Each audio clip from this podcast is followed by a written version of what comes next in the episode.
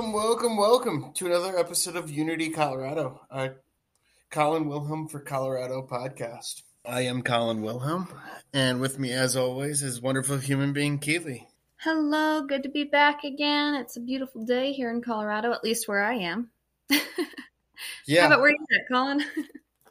well, I'm down here in uh, Pueblo, and it's it's snowing pretty good today, but um, we'll take the snow and what in Colorado any way we can get it, as long as we can get that water coming in for us to fill up our rivers, right? yes, absolutely. Well, everybody, as always, I am Colin Wilhelm, Democratic candidate for Colorado's third congressional district, running ultimately to uh, unseat Lauren Boebert. You can check me out at wilhelmforcolorado.com. There you can um, check out my policy ideas, listen to prior podcasts, volunteer, and also donate. Um, and also sign up for our email list as well. Um, and with that, uh, we'll get started today. So I guess the first thing I wanted to talk about, Keely, was the uh, the news coming out of the Supreme Court. Yes, we do have the um, Supreme Court Justice Stephen Breyer um, looking at retirement. Uh, doesn't I don't believe he has formally announced that he's going to do that on Thursday, but uh, he's been in there for 27 years. Yep, That's a long time.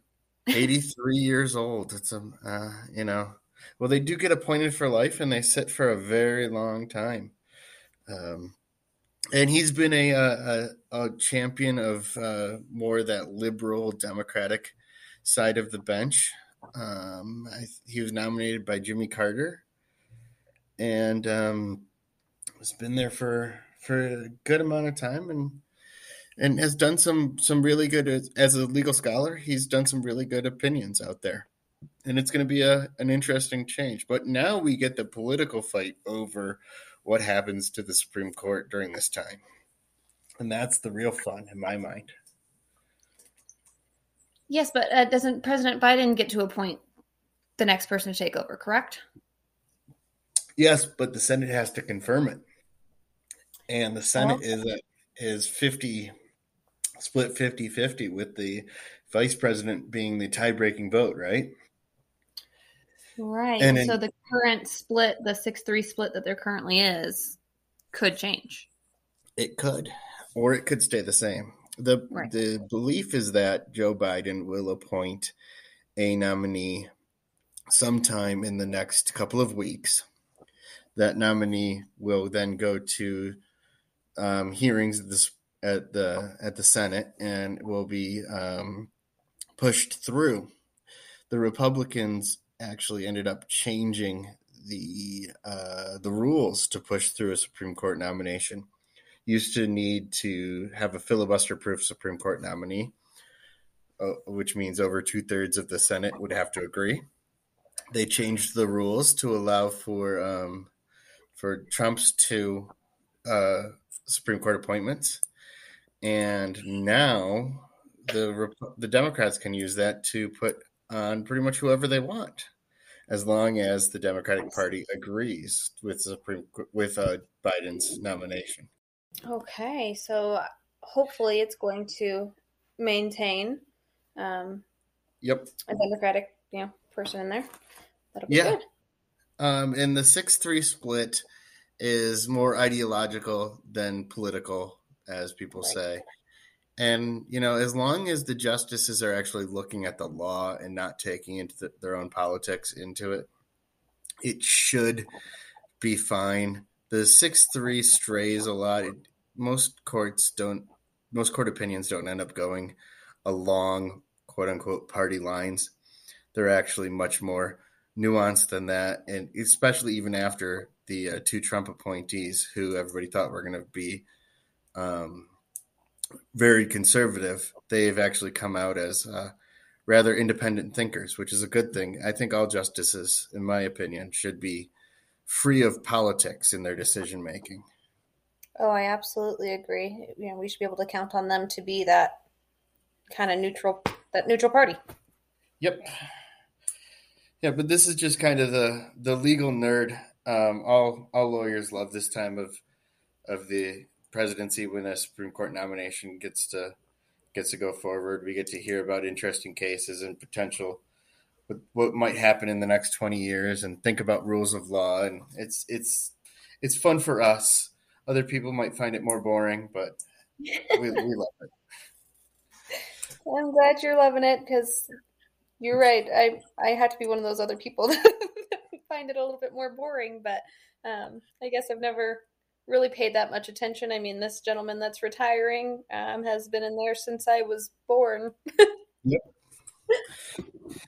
Well, and um, this next justice will have the honor of um, getting everybody their coffee, making sure the door is shut at um, meetings, and is the last one to sit down at those meetings. The Supreme Court has uh, very good um, seniority roles that they play, and uh, it's it's funny that the the least senior person on the bench has to get everybody coffee and make sure everybody's coffees are filled throughout the entire course of the of the um, of the hearings and in the in the conferences that they have and the meetings that they have, but also his his or her job is to make sure that the basketballs at the Supreme Court basketball hoop are fully inflated at all times. This is true. Well, very important business. You'd think they'd have like an assistant for all of those tasks, but no, I support it. I mean, you got to earn your earn your spot, right? You would earn think so, but you know they they they leave it to the justices to do. I guess it's tradition. No, they got to do their time. Yep. well, if you can't blow up a basketball, you probably shouldn't be on the bench of the Supreme Court. You know, I'd have to agree with that one hundred percent. Yep.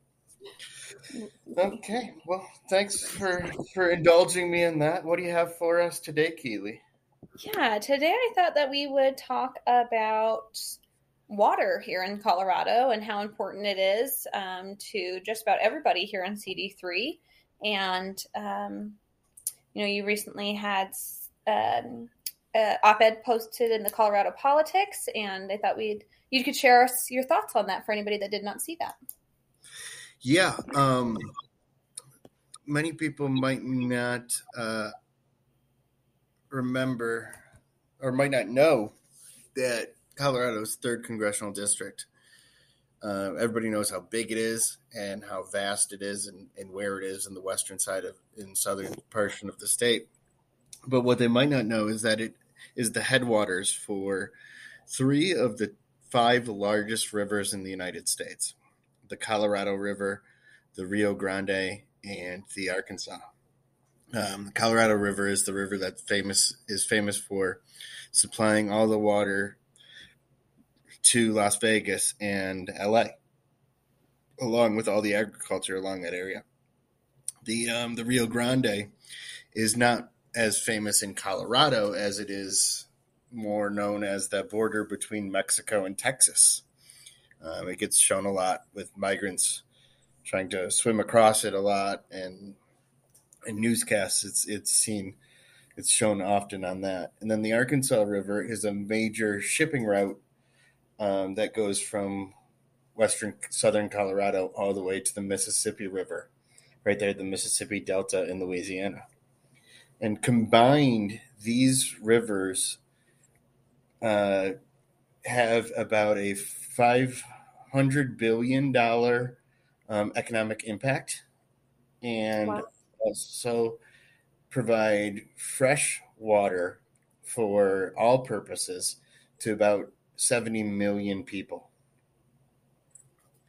That is incredible. So, you know, I always complain about the snow, and people that listen to our podcast are no strangers to that.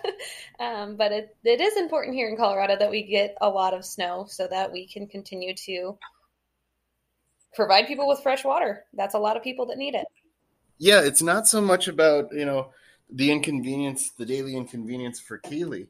It's about um, making sure that everybody can get tomatoes in in their salsa and um, and all of that in the future because all of the, the snow that comes down into Aspen and Vail and and Telluride go that we ski on and seeing wonderful movies goes into those rivers eventually. Right. Um, one way or another, either through groundwater or seeps into it and pushes down and goes downstream. And it's been overall a rather good situation for all the states that depend on that water. They've created what's called a compact. Um, and we'll talk about the Colorado River specifically in this one.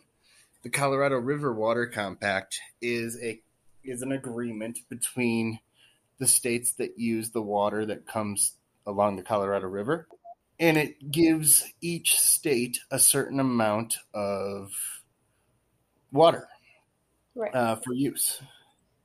So that way, everybody gets their fair share, quote unquote. Um, yeah, and this, was this compact was the first time in U.S. history that more than three states were uh, in agreement yeah, um, about water, which is a big deal.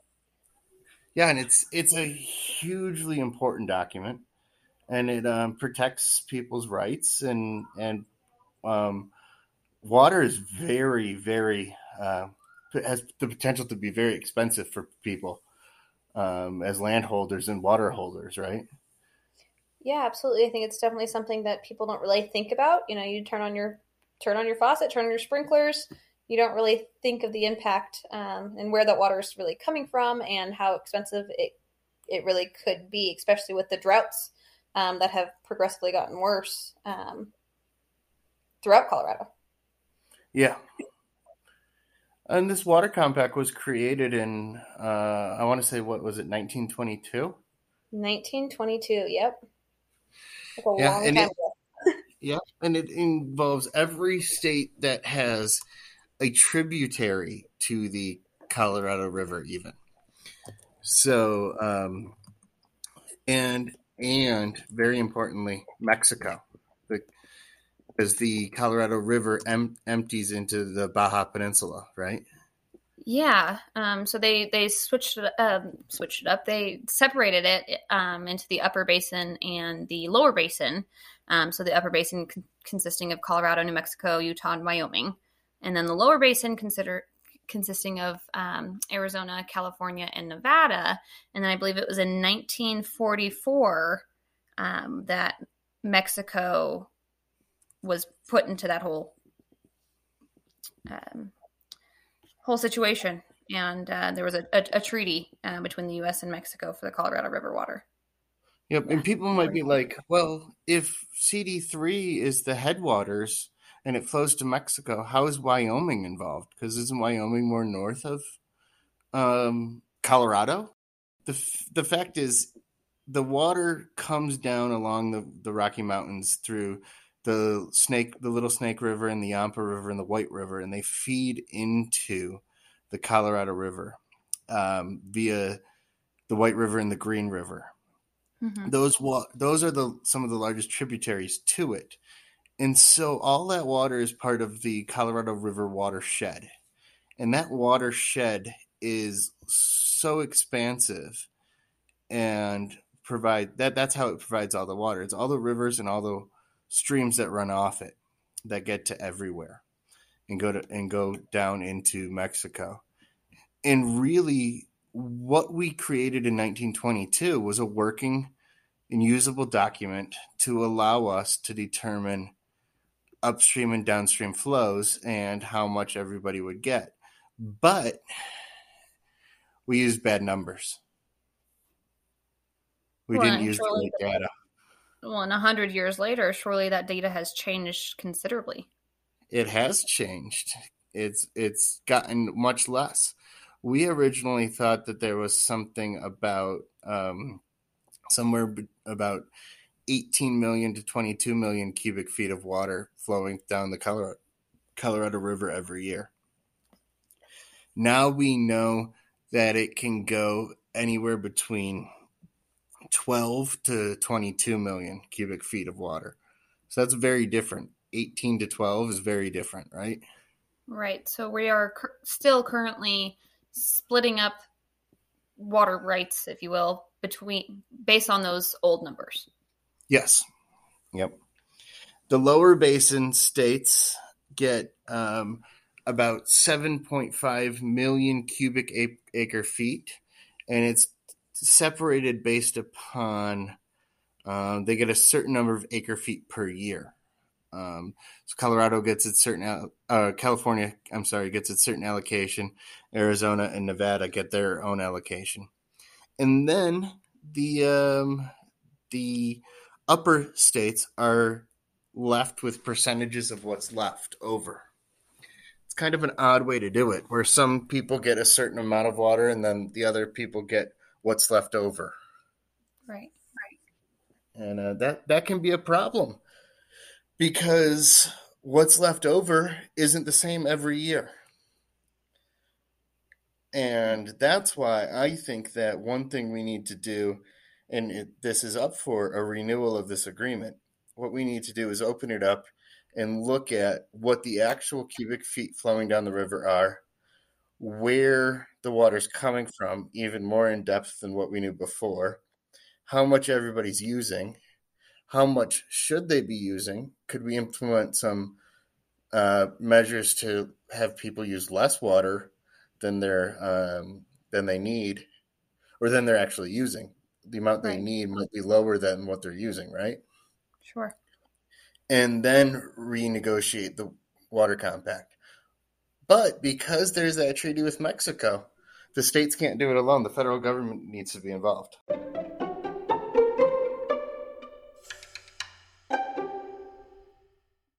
You can find this podcast on Spotify or wherever you get your podcasts. Remember to listen, subscribe, and if you like it, leave a five star review. Okay, now with you know the changes in technology, how how is it measured? How how are we able to get better data on That's how much water? Question. We can put flow sensors into the river that monitor these the stream flow and tell us how quickly it's going, which will tell us essentially through some calculations that I can't do. You probably can. um, will tell us the amount of cubic feet that's going down and how much water is in that river. And that will give us a good um, understanding. And we've put these sensors in. And we can, over the last decade, we can look at the, that data and create a new water compact that will be more beneficial, more fair, and more accurate for what's really going on in the world today yeah, I think that um, you know, as as any science goes, I think it's important that we start with the most accurate data, um, and then change based on that. Um, like you said, if we've been operating under the I- idea that we've had so much more water than we really have, then it's really, for lack of better terms, you know, kind of screwing over a bunch of people. yeah, and it, it, actually where we get screwed over is the upper river uh, basin states because we only get that percentage of what's left over, right? Right. And as time goes on, all of that water that's allocated specifically in cubic feet will continue to flow down that river and we'll be getting less and less and less in, in the upper basin state of Colorado. And mm. that could lead to ultimately lead to problems. Now, I have a question about these sensors that have been put in, just yep. for my own knowledge, because I don't know. Um, are, are these placed just kind of throughout the rivers, or are they in more places like, I don't know, the Hoover Dam and places that kind of collect the water? They can be placed both. Okay. Um, and actually, that's that's a great other topic that we can talk that um, we can talk about what's also awesome about these rivers is we have the ability to create large Hoover Dam style hydroelectric power, but also mm-hmm. micro um, electric power plants that are the size of a Winnebago, or it, actually, they're getting to the size of a car that you can put on the side of a river, and it, it can power um, five to 10 houses alone just be, by the water going by it and sucking up that that raw power of the water flowing downstream and turning a turbine. Wow, so it's not using the water to I mean it's using the water to create the energy, but it's not taking the water from the rivers. It's continuing it downstream, but still allowing Yep. that collection of energy. Yep. Um, think that's a and and they're they're small and, and the micro solutions are pretty pretty cool to see in person and um and understanding we're getting even better and better technology at the micro micro level and you know we're talking about yeah powering five to ten homes but if you put enough of those along a river you could power an entire city That's a lot. But then it also brings in the point of, you know, at one point, at, at, at what point is all of those little car sized power plants, if you will, um, Yep. you know, becoming, taking away from, you know, the natural beauty and r- preserving that. Yeah. You know what I mean? I think I think that's a great question and one that we as a community uh, need to answer together, right? Um, you know, there there's a sense of balance with everything. I guess. How do we balance our needs for for energy versus our the the environment and and all of that and and I think that we're we can have a good um, balance at zero emissions um, energy and also look good for and also have a very good ecological impact on our community if we do it right and don't try to overdo it Right. Yeah. I just kind of had this thought like, if we had those everywhere, why don't we, you know, if there's a way to kind of cover them with live plants mm-hmm. so that it's adding to that natural beauty, creating more, you know, oxygen in the air, but Yeah. also being that opportunity to use that power for clean energy. that would be really cool i'm sure somebody out there is going to comment on well you can't do it that way you guys are idiots but we we might be you never know You never know. Maybe I should Yeah. patent this idea. well there you go i think you should I would love to be out, uh, you know, plant some plants. That'd be your, that'd be an amazing job. Just hanging out by the river, planting plants. Yeah. Watching the watching the fish go down the stream, but also knowing that you're doing something good for the community and the environment. Yeah. I'll, I'll take that job Right? No, as my we need you in. Congress. So. yeah, not my next job, the, the second one, the one after. Okay. it. Fair enough.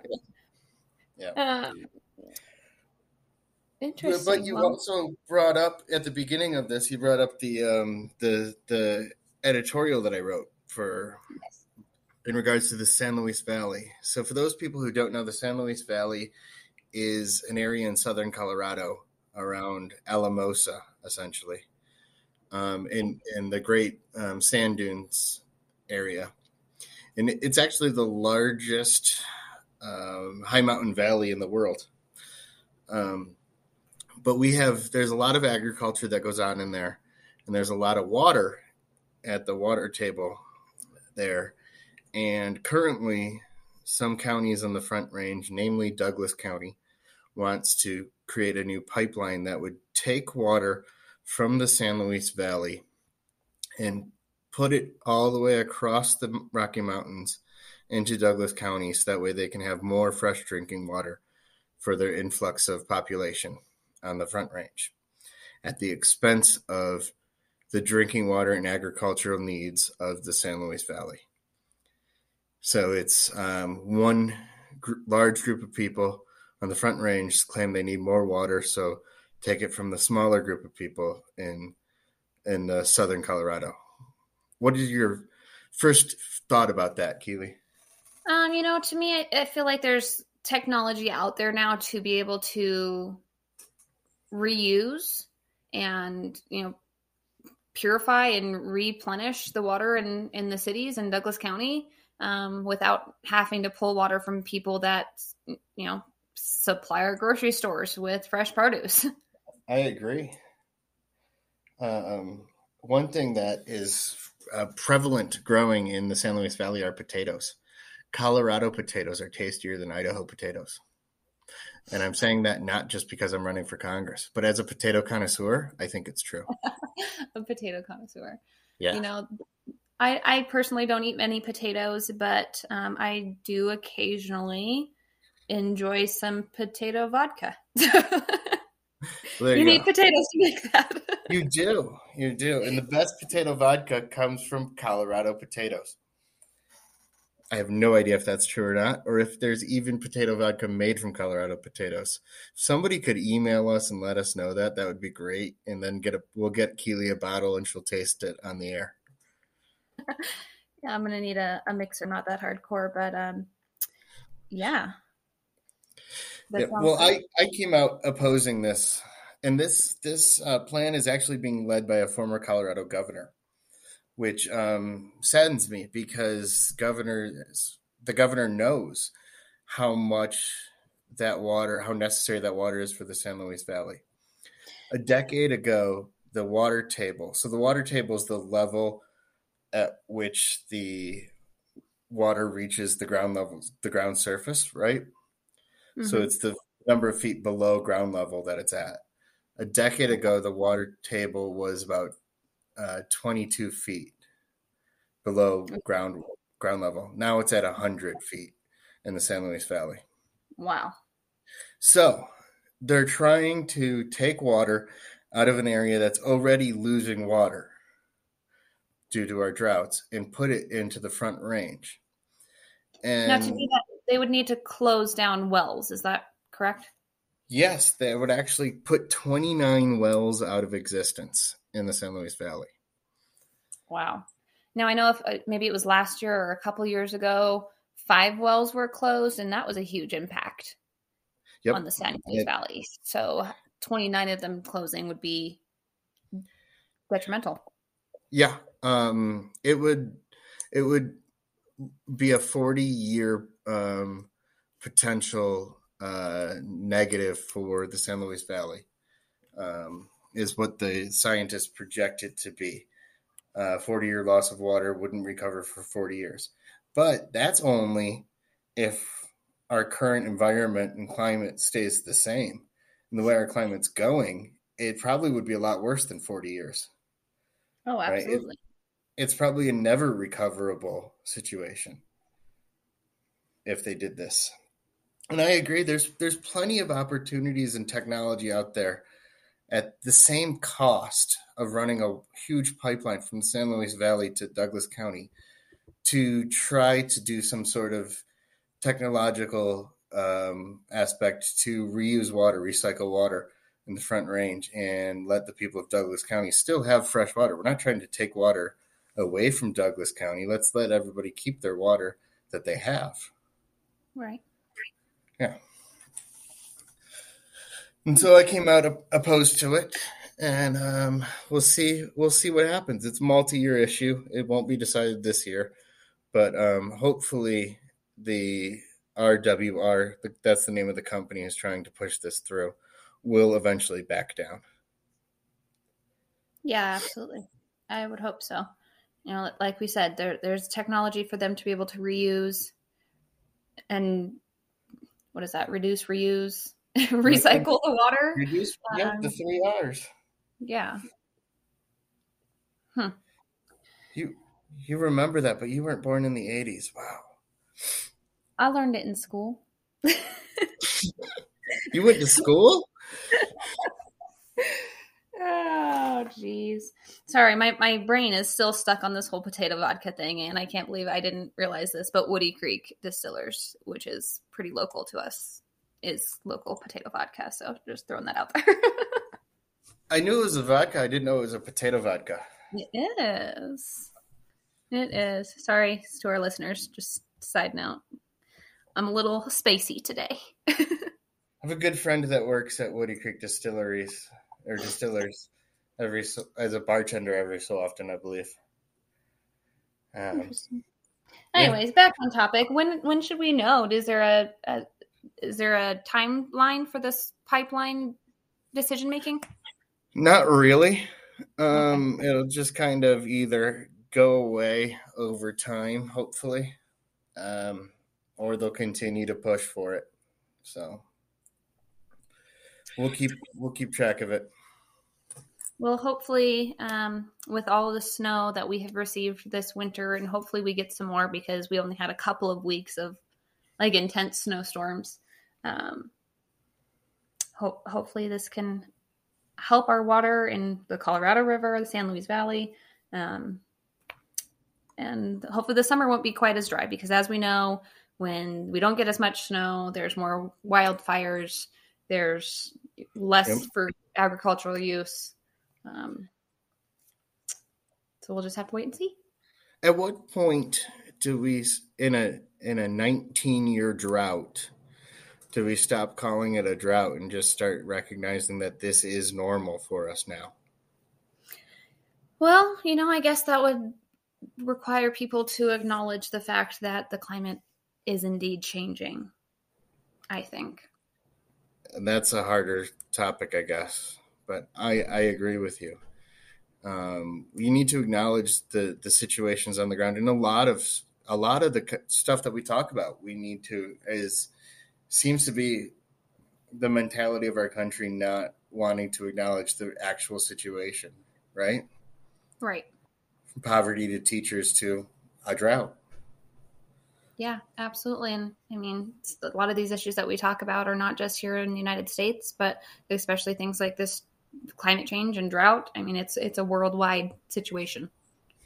Yeah. The sooner we can all be, come on board and find solutions, uh, the better for literally the entire planet. so, to all our listeners, let's get to work. And the best, the easiest way to get to work right now is to go to our website, wilhelmforcolorado.com, where you can sign up for our email address you can sign up to volunteer and you can make a donation to keep us running and um, make sure that we get a climate denier, climate change denier, Lauren Boebert, out of office. And uh, yes. put me, somebody who wants to do some good, into office. Yeah, absolutely. And speaking of Boebert, our BBB today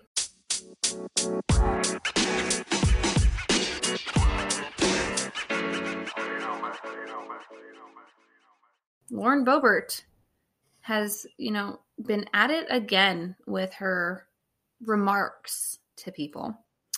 Um, recently, there was a, a, a, Jewish Orthodox group that were um, at the Capitol, um, kind of as guests from Rec- Representative Tom. I'm totally going to butcher his last name. Suozzi? Is that how you say it? No idea. Okay, fair enough. Um, but uh, yeah, she saw him at the Capitol and asked if they were doing reconnaissance there, and that she was. After people were like, "I'm sorry, what did you just say?" She yeah. mentioned, "Oh, well, I'm too short to see anyone's yarmulkes." That's ridiculous. she actually asked them if they were doing so. They're these are Jewish rabbis. Yeah my understanding was, uh, in a delegation of of religious leaders. We're getting a tour by their congressman.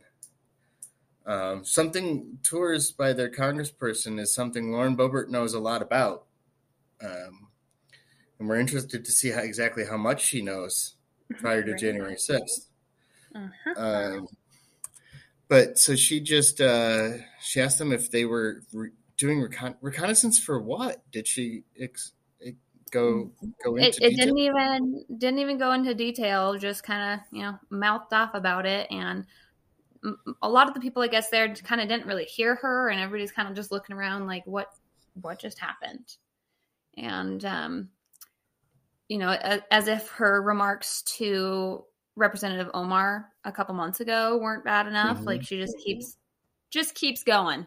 And um, I think this is an important announcement. Lauren Boebert, the golden rule if you don't have anything nice to say, don't say anything at all.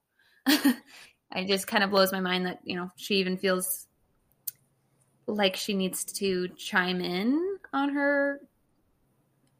Yeah. It's just blows my mind.